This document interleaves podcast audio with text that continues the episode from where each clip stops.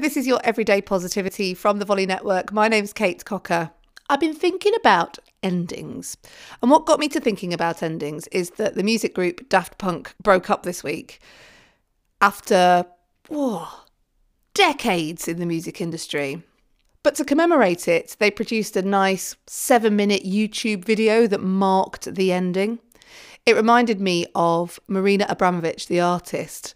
When her and her other half broke up, they walked from the opposite ends of the Great Wall of China, met in the middle, and then walked off in the other direction to mark the end of their relationship.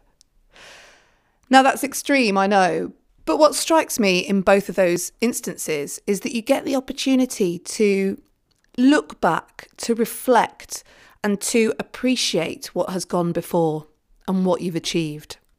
And in day to day, we often talk about the beginnings, you know, the start of the day, what we're going to do today, what we're going to achieve, how we're going to get there. And then at the end of the day, we crumple in front of the telly and go to bed.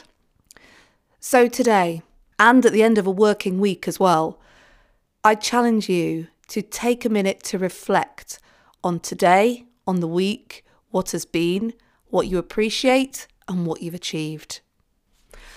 I'll be back tomorrow and on Sunday for a journal prompt episode, so make sure you're tuning in for that.